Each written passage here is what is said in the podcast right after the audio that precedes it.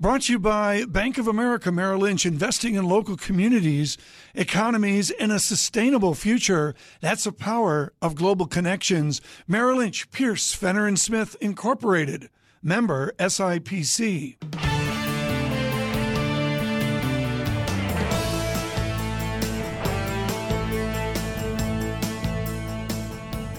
Welcome to the Bloomberg Surveillance Podcast. I'm Tom Keene with David Gura. Daily, we bring you insight from the best of economics, finance, investment, and international relations. Find Bloomberg Surveillance on Apple Podcasts, SoundCloud, Bloomberg.com, and of course, on the Bloomberg. Now, let's begin with Lord Adair Turner. He's the former chairman of the UK's Financial Services Authority, now the chair of the Energy Transitions Commission, out with a new report uh, this morning called Better Energy, Greater Prosperity, outlining how to have carbon emissions here uh, by the year 2040. Before we get into the to the to the substance of the report, uh, there has been so much of a conversation coming out of Washington about whether or not the president will uphold his end of the Paris Climate Accord and, and his end of that that bargain in particular. What power does he have? How important is it for the U.S. to sort of stay uh, with the promises it's made? Well, I think it would be very unfortunate if the US formally pulled out of the Paris Climate Accord, but what is clear across the world is there is a determination from many other countries, from China, the European Union, UK, many emerging economies, that they're going to stick to the climate accord of Paris and that they're going to take action because they believe that the costs of getting to a low carbon economy are relatively low. There are major benefits. There are huge benefits in emerging countries which have terrible local air pollution, want to move away from dirty coal towards clean forms of electrification. All of that is going to occur whether or not uh, Donald Trump you know, is going to support it. So I hope he will continue to support the Paris Climate Agreement. I think it would be seen as a major negative move across the world and, and would be a, a denial of the, the science which lies behind it. But the momentum of change, uh, I think, is, is there because it's partly being technologically driven. It's being driven by these extraordinary collapsing prices that we're seeing of wind, of solar, of batteries, which is opening up the possibility of a sort of new industrial revolution with lots of job opportunities, uh, lots of economic opportunities, and, and that's there, uh, whatever the policy of one individual government. What's the role of business here? If, if there's going to be a diminished role by the U.S. government, by the administration at least, uh, in, in promoting climate change uh, research and policies, does business inherently have to play a bigger role? Well, business has an absolutely crucial uh, leadership role uh, on uh, climate and on my Energy Transition Commission, we have a whole series of, of, major businesses, including fossil fuel companies like Shell and BHP Billiton, pure renewable energy players like Innogy, major companies like Tata Steel, major uh, finance guys like BlackRock and HSBC. And all of those, and in this forum and in, in other fora, are coming together and arguing that climate change is a serious mm. issue and that they have to responsibly engage uh, in it, but there are also business opportunities right. for them in it. So I think business across the world is increasingly playing a leadership role. It is still important to have government policies. Let's be clear as well. Good power market design, very clear uh, structures of the way that you create auctions uh, for renewable energy, those are vitally important to okay. drive further down the price of renewable energy. Where we are in the learning curve of the vogue of five or six years ago, which to be honest, Lord Turner, I never bought, which is the auctioning in Europe of carbon. Yep. You mentioned the auctioning of renewable yep. energy. I'll go with you there on it because I'm going to believe it's more countable, is yep. a statistical uh, idea. Give us an update on the failure of the auctioning of use of carbon. Yeah, the UK, uh, Europe has this uh, emissions trading scheme. The idea was to limit, limit the amount of uh, carbon that uh, could be traded, could be emitted in total, and you had to buy permits. To be blunt, the problem was that there were too many permits in the system. If you have too Agreed. many permits in, the, in an auction system, exceptions. the price the price will fall uh, to such a low level that it didn't make a difference. And in retrospect, that emissions trading scheme has not been the major driver of change in Europe. Agreed. It's been enormous change, but it's been other policies are more effective. Now, I wouldn't exclude the possibility of good emission trading schemes in future, but they mustn't be undermined okay. by just giving away so many permits for free. I don't want to get you in trouble here with the House of Lords, but the basic idea that that scheme that it was years ago was on the verge of Bitcoin. I know I'm, I'm, I'm making a joke. I understand that. What are the institutions in place now to get us to better schemes for the public, for the government, but also for corporations as well to incentivize them to do the right thing for the public? Well, one of the ways to do it is to actually set a, a carbon price. The UK now has. Uh, is now relying not on the emissions trading scheme to set a, a, price for carbon, but essentially on a tax. And indeed, there have been debates, uh, even among Republicans here, about whether if you had a carbon tax and then use that money to cut income taxes or corporate taxes, that could be you know, a good development. It would be taxing something that we don't want, which is carbon emissions, and reducing taxes on things that we do want, like employment creation. So I think there's been a switch around in policy thinking that the role of carbon pricing needs to have the government okay. more directly saying we're setting the price rather than just relying on an auction mechanism. One of your heroes and one of my heroes is a guy named Ronald Coase, oh, yeah. who lived yep. to be 103 yep. years old. Yep. He would say within all of his writing that there's a limit to the incentives that you can give to corporations. So you tell me that Shell and BP are part of your energy. Cons- Shell is and BHP Billiton. Excuse, BHP Billiton. I'm no, so BP sorry. are also very committed. Okay, but BH, uh, fine, but BHP Billiton of Australia, yep. and uh, this is Broken Hill Properties for those of you of a certain age, and Shell as well. What are their limits to doing good if they're in the business of making coal and carbon and the rest of it?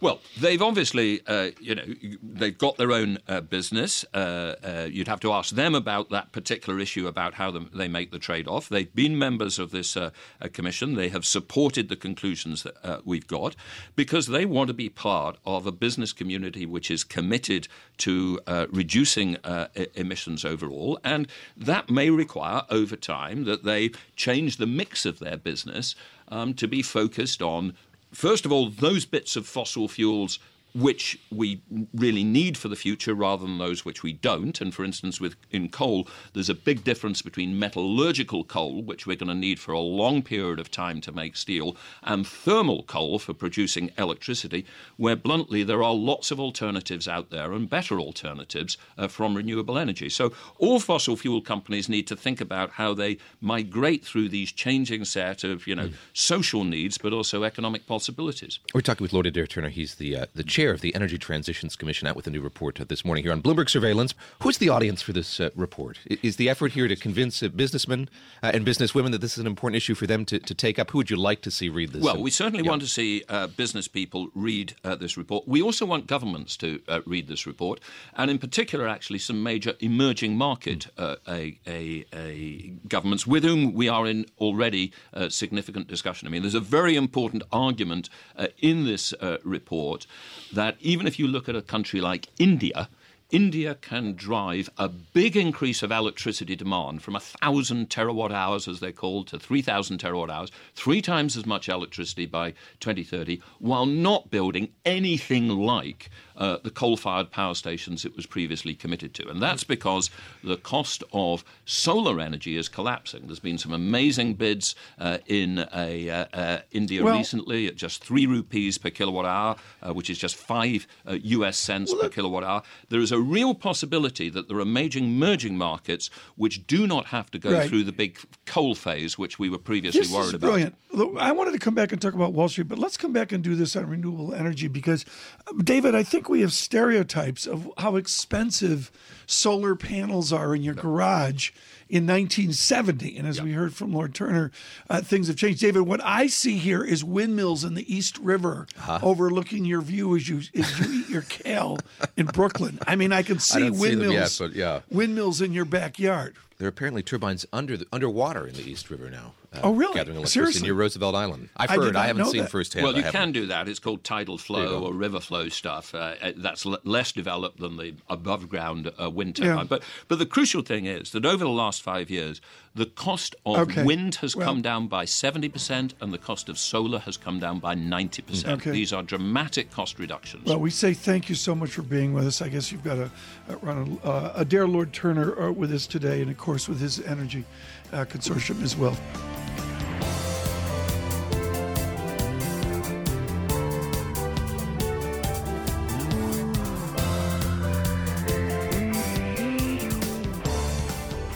David Gura, Tom Keene, together, together in New York. Shab Jalinoos with us now uh, with Credit Suisse. Shab, let's talk actually making money or even more, not losing money. Which is it on a foreign exchange desk now? Is the goal to make money or are you really focused on not, not losing money?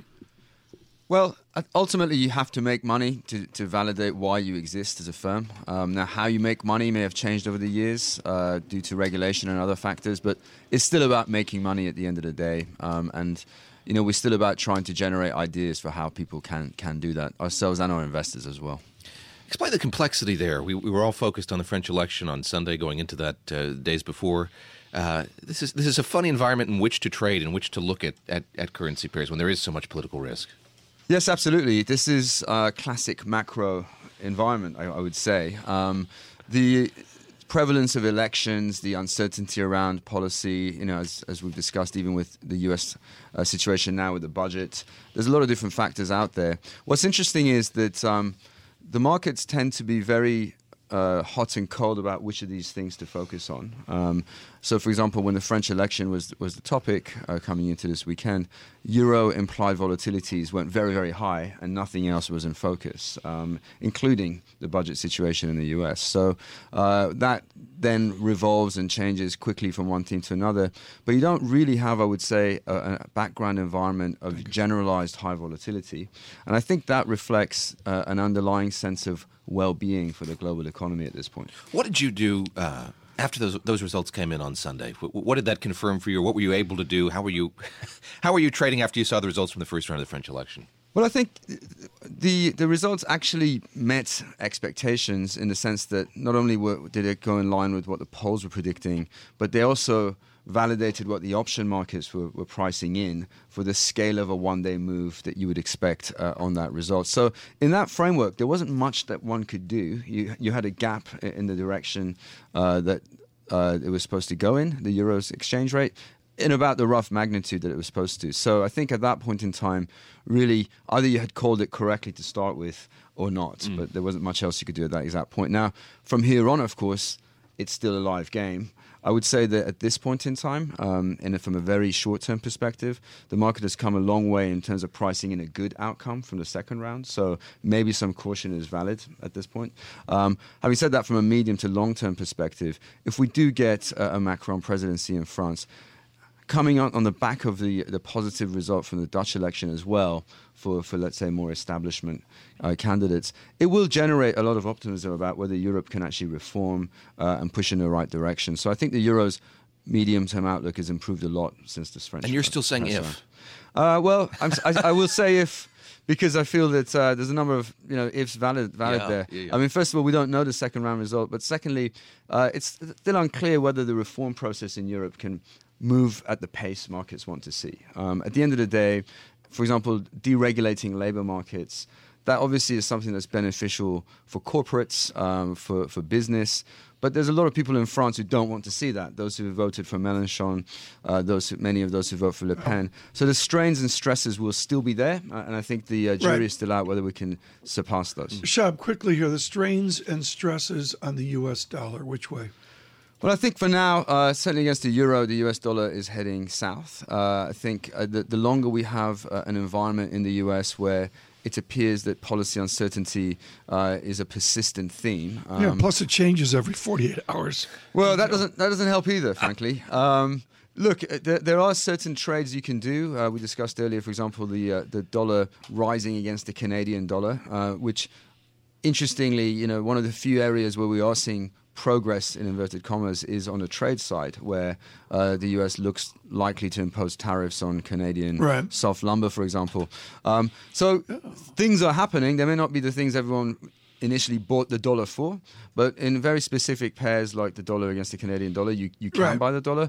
But when you have another, uh, si- the other side of the coin is the euro, which is experiencing its own positive political story and has a good economy story behind it for the time being, then I think the dollar is going to go lower. Okay. Shahab, thank you so much. Shahab Jalinoos with Wisdom on Foreign Exchange um, this morning.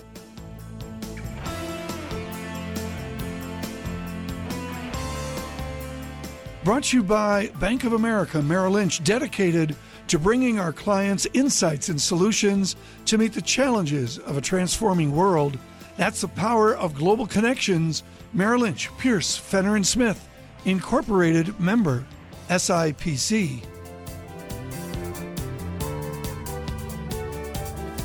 There's something new from Bloomberg. It's called Lens.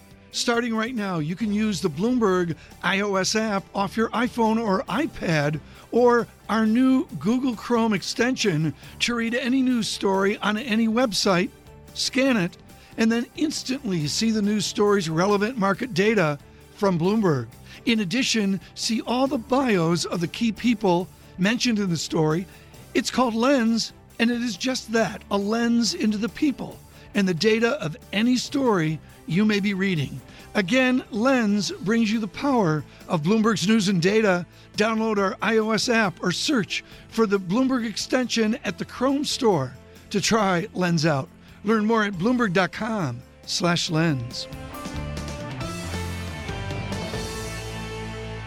Uh, David, the budget. We're going to do five things here in, in, a, in a bit, but my head's spinning after the last 48 hours, isn't it? Yeah, you know, uh, we, we had a, The wall's like off, right? The wall is is- that the latest? moved a few months ahead. We'll get the latest from Stan Collender here in just just a moment, but it sounds like the president's willing to talk about the wall and. Uh, once we get past this government shutdown deadline, which is coming at the at the end of the week, uh, we, had the Treasury Secretary Steve Mnuchin coming out at the daily press briefing yesterday, talking a bit about tax reform. Expect to learn more about it tomorrow. Let's bring him in right now. Stan Collender, of course, has given us such great assistance at Bloomberg. Uh, surveillance on fiscal affairs, his work with the legislative body and the Joint Economic Committee uh, years ago. Stan, you're in London. Good morning. Greg Valliere publishes this morning on the shutdown is a phony discussion. It's just a debate that you know we're going to have it. We're going to get there. Do you sh- do you feel like it's a non-event, or should we really give it some respect on to midnight Friday into Saturday? Well, it may not be this week, Tom. That is, uh, Congress may give itself an extra week or two to work out uh, the kinks here. Um, generally speaking, it's not likely we're going to get a shutdown, but uh, given some of the uncertainties going on with the Trump administration and the irrationalities that uh, they, they've shown us in the first hundred days, I'm not quite as uh, comfortable as Greg is in saying this is a non-event. It probably won't happen, but I don't think you can you can just dismiss it out of hand. Who should we watch in Congress? Is it all about the speaker? Do we watch this Freedom Caucus? Is it about you know how quaint is this chairman of committees? Who do we watch? Well, there, there, are two basic things. First of all, where do Senate Democrats come out? Uh, if they go along with the bill that uh, seems to be working its way through the Senate, then that'll put the House Freedom Caucus uh, in a in a very difficult position, since the, uh, essentially you're going to be asking the Freedom Caucus to agree to legislation that is a funding bill that doesn't have anything that they want in it. It may have too high a deficit. It uh, it, may, it, wo- it won't uh, repeal and replace Obamacare. Um, so those are the first two things to watch. But the big one, the absolute big one, is watch the Trump administration. Watch what what what the, the president says is his bottom line, his red line. I mean, we've seen something in the last couple of days that uh, his his threats about uh, the not funding the wall, causing a uh, uh, ca- causing a shutdown, have been moderated a little bit. But let's see, because you can't necessarily take this White House, as, uh, you know, for uh, what it says for granted. It, it could change tomorrow. It could change this afternoon. Help me with the history here, if if you would. Uh, you know, I'm, I'm I'm looking at a quotation here in a piece on on Bloomberg News about the back and forth between the White House and Congress. Chuck Schumer, the Senate Minority Leader, saying things were going just fine, negotiations were going just fine until the White House got involved. In years past, what kind of role has the White House played in these discussions? Well, basically very small because typically it's been Congress of one party and the president of another when you've gotten a shutdown. Think in '95 with Gingrich and the Republicans versus Clinton in the White House. Um, so eh, things were going along just what just fine, uh, as, as as Chuck Schumer said, and then all of a sudden the White House started to make what what it called at the time some non-negotiable demands. Uh, that's my phrase, but basically, uh, you know, saying the same thing the protesters did in the '60s. Yeah.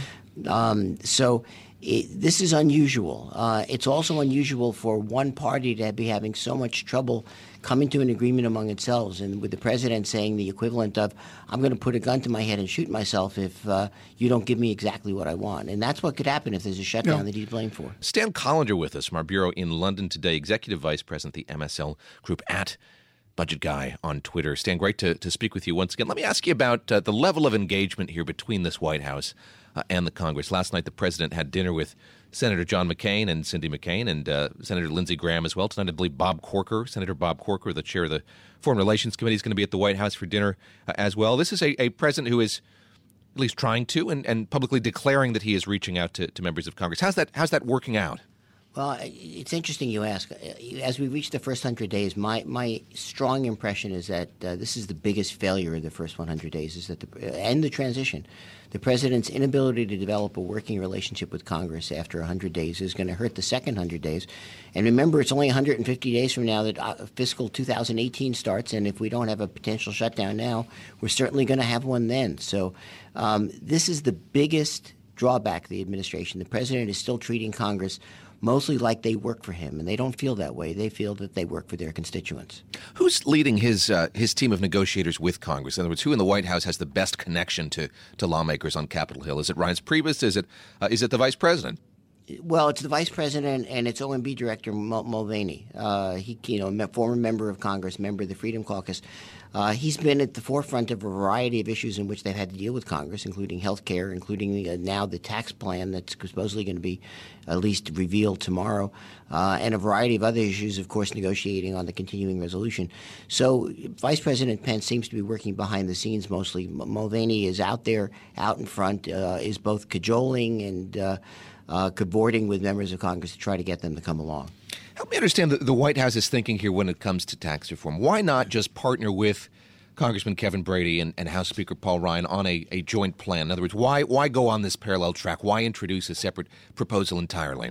Well, that's one of the things I meant by not working out a working relationship with Congress during the first 100 days. You're asking exactly the right question. But it looks to me as if the president is asking for and says that he's promised more during the campaign than uh, either the Brady or Ryan plan wants. And plus, the uh, the Ryan plan, which includes the uh, border adjustment tax, is something the president goes hot and cold on, depending upon which day you talk about it. So, all the we don't have any details, but the bottom line seems to be the president wants a 15 percent corporate rate, uh, corporate tax rate. Uh, that that's going to be difficult to do without uh, blowing up the deficit further than it already has been blown up. Um, and that's not something that Congress wants to go along with. So whether this is a negotiating strategy or this is something he really wants and is adamant about, we don't know yet. But um, it, this is this is partly ego, partly this is what I promised during the campaign. Um, and it just hasn't worked out that relationship to say, what do you guys want? What do I want? What can we get together on? Stan, we've talked a number of times here as we've faced a, a new continuing resolution. It's become a very normal thing uh, in Washington. We've become inured to it. Have the markets become inured to it as well as we as we face another short term spending bill? Do the markets really care whether or not we get something longer term than that? No, uh, look, and I think the average American doesn't care either. That is, as long as the government doesn't shut yeah. down, and it, it, it, as long as we're showing some ability to work together, neither markets nor the average voter is going to care whether it's a continuing resolution or an omnibus appropriation or an individual appropriation.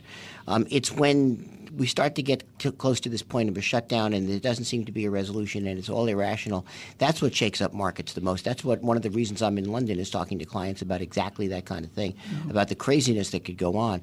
So, um, but we've had continuing resolutions now for more or less five, six, seven years in a row, and it hasn't really destroyed the country, has it? Stan, sorry I was late here. I was up in the food court having Walker's shortbreads, established 1898. Not a, chicken sandwich? Was, no, not a chicken sandwich. Have your priorities we're, we're getting, we're getting. Stan, help me here with a thing nobody talks about, including the president, and that is tax revenues. I, my my anecdotal evidence is anybody within 50 feet of me over the last two weeks is stating that they're taking more taxes than they used to take. Do we have a lot of tax revenue as compared to GDP or whatever per person, whatever? Uh, I don't know about per person. Uh, you know, usually when you hear that, it's not just the federal taxes. They're talking about the total. Taxes. Yes, total taxes. Um, and my understanding is that state and local governments have actually increased taxes pretty substantially over the yes. last couple of years. So that while the federal government often gets blamed that continuously yeah. gets blamed. It, very often, the reason they're getting blamed is because of something they're not doing, and that's state and local taxes. In addition, it's not just taxes, Tom. Um, how many times have we all been charged additional fees that we used to be able to for services that we used to be able to get through our tax system? Um, that's becoming. It's kind of like the airlines, you know, charging for air. We heard from Jen Epstein that uh, the Treasury Secretary wants to to advance a plan that would enable us to do our taxes on a postcard. Oh, that's uh, uh, come on. That, Um, how, how, do you square that with, with, with how long it's taken to get principles here from, from the White House? In other words, yeah, I mean, on the one hand, you've got something very minimalist, on the other, very maximalist. Yeah, and, and remember, to do do your taxes on a postcard means you'd have to give up if, if it's an individual tax, uh, you'd have to give up the mortgage deduction, the charitable interest deduction, and every other big deduction and credit that most people want, which are so politically popular that you're never going to give them up. So the postcard is going to have to be an oversized postcard, probably with multiple folds, if you're going to do it on a postcard. Uh, is there advantage here to going two ways, doing personal tax reform and corporate tax reform separately? Why do both at the same yeah, time? that's a good, good question. Well, it, chances are the, the, yeah, there's big support for doing the corporate tax, but uh, corporate tax reform first, or maybe only. And and a lot of the uh, the folks who want individual tax reform are saying, I'm not going to vote for the corporate side unless you put the, the individual side together because they don't think there's going to be as much impetus to do the individual side if it waits till later. So it's, it's purely political, logistical. Um, yeah, they could probably do the individual, the corporate side first, but uh, it's not clear that they would actually have the votes to do that because some members would just hold back. I'm very interested in what you're telling clients in London, what they're interested in, and, and the message that you're telling you're you're conveying to them about Washington. I imagine that they're as flummoxed as all of us about what's going on, and, and, and recognize that this Washington is different from a Washington of five years, ten years, twenty years ago. Tom, it looked like you were exasperated. exasperated. no, I, I just I, my head is spinning always, over the always, border wall. Yeah. I mean, I, was it David like literally 30 hours ago? If that. We're talking about the border wall. Yeah. I mean, are we going to see more of this, Stan? Oh, absolutely. Um, look, It's first bizarre. of all, you, you don't you don't seem to have a long term, meaning three day plan coming out of the administration on any particular issue. Um, the, and and the border wall is exactly that. That is, um, the president should have known, or his people should have known, that threatening to, to veto uh, the continuing resolution over the uh, over funding for a border wall was just a political non-starter, and the Democrats were never going to go along with that. So he was setting himself up for a failure. So in the meantime, two days later, 24 hours later, the administration has said, well, it doesn't actually have to be funding for the wall. It can just be, you know, so, some sort But- of additional border security. help David and me with the idea that they get a plan, they get an idea, and they go into the Oval Office, and the President of the United States says, no, we're not going to do that. Is that the budget planning that we're doing right now? Well, first of all, I'm not sure how much budget planning we're doing. Uh, we can talk about that at length because you know that's my specialty. But um, uh, I, I don't see a whole lot of, of, of big picture. Sit down, let's think about this. Let's put it, all the pieces together and try to come Yeah. up with a coherent plan. And now to get to David's question, David, that's exactly what I'm in in London talking to clients about, which is the irrationality and the lack of planning. And so that don't assume just because something doesn't make any sense that it's not going to be done that way or it's not going to happen that way. Um, it's it's that level of irrationality that I've been telling clients about for a couple of years, and it's just gotten worse since the election. Stan Collender joining us uh, from London today. Stan Collender, uh, Senior Vice President, Executive Vice President with MSL Group, uh, bringing us valuable information, Yeah. valuable insight there on the budget process, yes, but also I- just all of the, the legislative back and forth uh, in Washington, D.C., Tom. David and I try to be here for every minute of surveillance across the six hours that we do every day. David's got his show, of course. When is it, David? I can't remember. 12 One one o'clock. One o'clock, excuse yep. me. So, you know, we're going like the whole time, and we're, you know, I mean, John Tucker, you're a gerbil. We're not. I mean, we get that. But there's points where we just miss a few precious minutes. and I'm sorry, David, that I missed the few precious minutes of that beginning block with, with Stan. No worries. No, we, we was were. getting a sandwich. It was. No, I was not getting a, uh, an AdvancePierre sandwich. I, I was getting Walker's shortbreads, which is Which I understand you can get at uh, the Vince Lombardi uh, truck stop on the New Jersey Turnpike. yeah, One of their I think I've stopped there. AdvancePierre restaurant quality microwave convenience. Taken up by Tyson's Foods. There's, it, there's a lot All of mergers cash, going on. cash. Seriously, Yeah. a lot of mergers going on, starting with Becton Dickinson, C.R. Bard on Sunday. Stay with us worldwide.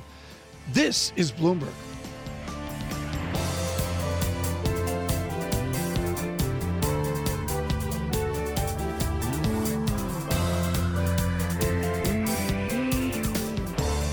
David Herro uh, joins us with Oberg. Uh, David, are the international stocks still outperforming as they have for the recent months? Yeah, we've had, uh, especially after yesterday, which was a very large day. You saw the European markets were up over 3% in response Yeah. to what happened on Sunday in the election, kind of a relief rally. And yeah, I'm, I'm looking at our uh, various portfolios and funds we manage. We're all up well into the double digits, which of course you have to be a little careful about because uh, value often, uh, almost rarely, changes at the same rate that price does. Now we're seeing this price is going up faster than value values being created, meaning the value gap shrinks. I did this chart on Facebook Live yesterday. Kieran Buchanan demanded that I do this chart, uh, our ace uh, head of all production, and, and and and David, I my story was C.R. Bard. Did you own C.R. Bard with the Becton Dickinson takeout? No. Okay, so you know they're done better than good. They made fourteen percent a year for the last uh, ten years. But even in a buy and hold strategy on a moving average basis, there are quiet, boring periods. How does David Herro manage when a stock goes nowhere? What do, how do you, you handle do, that? Well, you take advantage of it, really. If price isn't reflective of the underlying buildup of intrinsic value, then that becomes a buying opportunity. And if price moves a lot more aggressively than the buildup, then underlying intrinsic value becomes a trim or a selling opportunity. And so we don't really look at price movement. We look at the buildup or the changes that occur in intrinsic value, which is essentially free cash flow per share. That's what makes a company valuable is the is the cash that the business generates. And so as long as the management team is able to drive cash flow per share uh, in a favorable fashion, then we're happy. If Mr. Market, you know, for some reason isn't focused on it, if Mr. Market is ignoring it, that's fine because eventually our view is that Mr. Market will catch up with fundamentals. How does this this environment look for for more mergers? Uh, Tom mentioning we've seen a number of them here over these last couple of couple of days. Uh, do you expect it's going to be a, a, better environment for them going forward? Well, I don't know if I mean it's been so strong, so I don't know how much better it Yeah. can get. But I, I would anticipate that it continues to go on uh, at, at a at a measurable pace. Why? Because you still have reasonable interest rates. There's still opportunities. Companies are having trouble finding growth pockets. So what they're doing is trying to merge to gain synergies. As an example, the PPG Akzo Yep. Nobel merger. So they're using this as a way to better leverage fixed and even human assets. And maybe the asset is a distribution system or it's it's getting better scale in manufacturing. You know, the one area where I'm really surprised there hasn't been more corporate activity is in the automobile market. Hmm. You know, Mr. Marchionne at Fiat Chrysler wrote a paper called Confessions of a Capital Junkie. And it basically just demonstrated that that industry just is too much capital, and there's so much leverage that could be obtained if you merged some of these companies and combined some of these brands. You saw a little bit of this after the financial crisis, but I'm really surprised we haven't seen a little bit more. Let me ask you just about sort of what, what changed for you on, on Sunday night when we got the election results from France. I imagine you were looking ahead to uh, whether or not we see elections uh, in Italy, but He was he was watching Brewers That's baseball. watching Brewers baseball. but David, Actually, how- Tom, I saw the Rangers play in Dallas on Friday night. Did you? I saw them beat the Royals. That's a, that's a bard burner. Okay, continue. but Um, but how how, how much uh, how much does sort of the political risk factor in for you going forward, looking ahead to, to perhaps an election in Italy? Yeah, where the political risk really manifests itself in a lot of these financial holdings that we have. As you know, we're still overweight uh, European financials in particular, and st- political stability seems to be better for these companies' prices. Now, again, the question is: Is it really that much better for their business or not? But it's, I mean, clearly the result was was uh, accepted by the markets as something quite positive, because it looks like Mrs. Le Pen is going to have a very, very difficult path to victory, and that the person, Mr. Macron, who um, who gathered the most votes is seen as you know a centrist, someone who's sy- sympathetic towards shareholder uh, free market capitalism, and I mean that in itself is a plus for a French leader, uh, because often you, Yeah. you don't have this attitude, and I think he understands that free markets and capitalism are the way Well- that wealth is created for your for your country. Mr. Herro um, owns BNP Paribas, and he answers it's been a moonshot given a few years ago. It's essentially 30 to 70, and maybe it's 40 to 70. Uh, recently, you've owned this thing forever. Do you buy more here? Is it still a value, or you, you had your ride on BNP Paribas? Well, we think it's still a value, but because a big position got a lot bigger, that you know you don't necessarily buy it because the market increased our weight for us. Uh, and if anything, you know, given where it stood in our portfolio, we had to trim a little. But it's still, uh, to us, it's still a good value. You know, one of the things that people are failing to adjust in their bank models in Europe is some kind of interest rate normalization. I mean, I do not believe that interest rates are going to be negative or low forever. And as interest rates begin to drift up, as the economy improves, as the political situation dies down, you'll start to see interest rates go up, which will be good for these financials. And I think a lot of people don't really, you know, include this or price these things on normalcy. When we price well, a business, we look at normal conditions, not current. Is BNP Paribas a European proxy?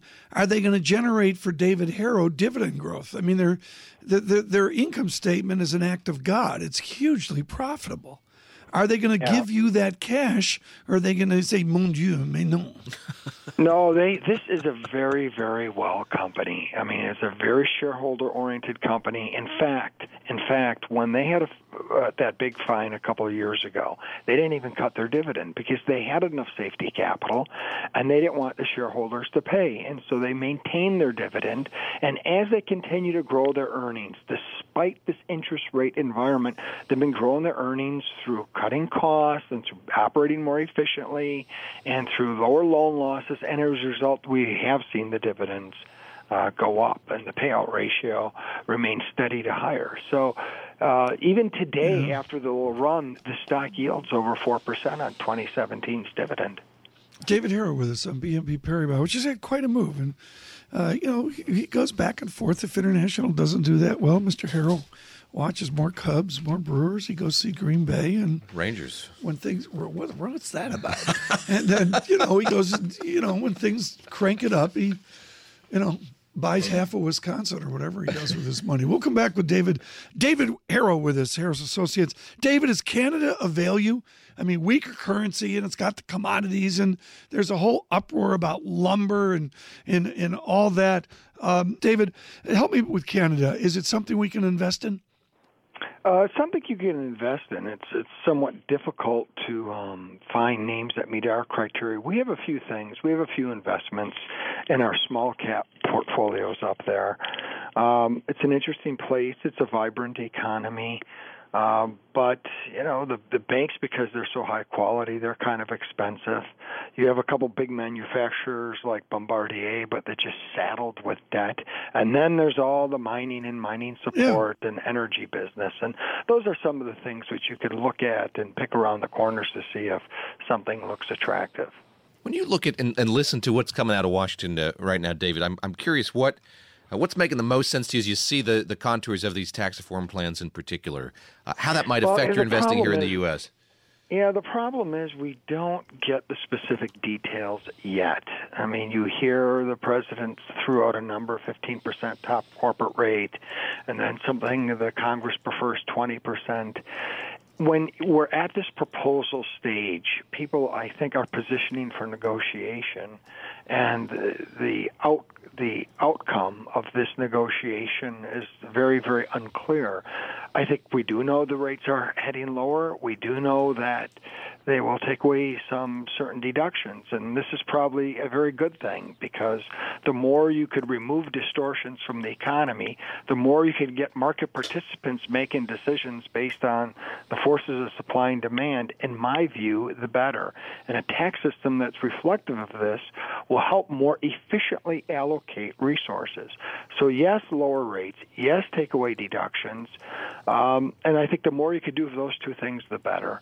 And at this stage, we just don't have enough details, and I just hope that uh, the, the government will be able to withstand the pressure they're going to get from the special interest groups not to take away their pet deductions, whether it be on a, uh, what we're talking about personal rates or business rates.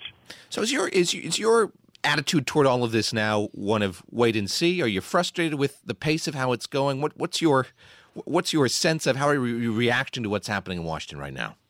I would rather have them do it carefully and slowly and correctly than rapidly and incorrectly. And as you saw with the initial um, the the visa thing, when it was rushed out and it was done kind of sloppily, uh, it, it was not a good. It was not effective. Now, if they do this tax reform and health care reform in a very careful manner, looking at you know the various economic impacts uh, each one of these policy proposals have, and if they do this deliberately and then go all out at getting your votes, I think that is the way to do it. You don't have to. You want to make progress, yes. You want to keep moving the football down the field. You know, similar to what Aaron Rodgers does consistently on a Sunday afternoon. Oh, this is what you want to be done, but what you don't want is it done incorrectly. Who'd they lose Just to because this you rushed. Who'd the Packers lose to because they rushed uh, this year? David, um, I, am going to talk to you about a foreign uh, a foreign country with multinationals. That would be the United States of America. Even an international guy like you can find value in the U.S. Where is it?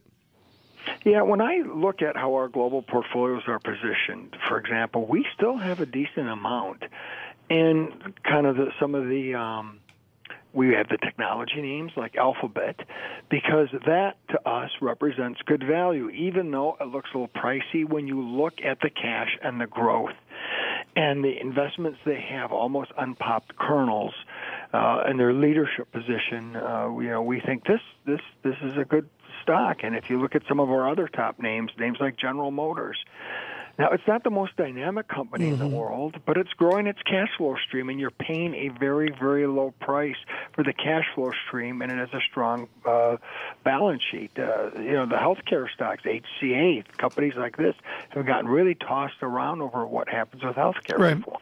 David, but th- so we, there there is opportunity in the U.S. markets, is our view. David Herro, thank you so much. Greatly appreciated. He is with the Harris Associates. Really interesting. I'm going to put out a chart on trade weighted Canadian dollar. It's fascinating. David Gura and Tom Keene, worldwide. This is Bloomberg.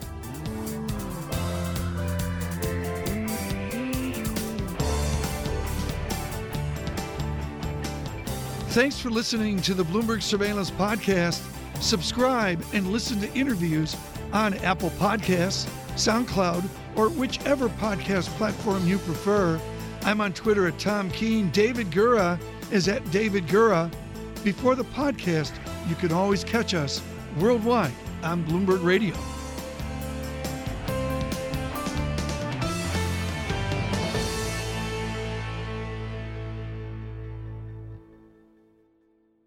Brought to you by Bank of America Merrill Lynch, dedicated to bringing our clients insights and solutions to meet the challenges of a transforming world. That's the power of global connections.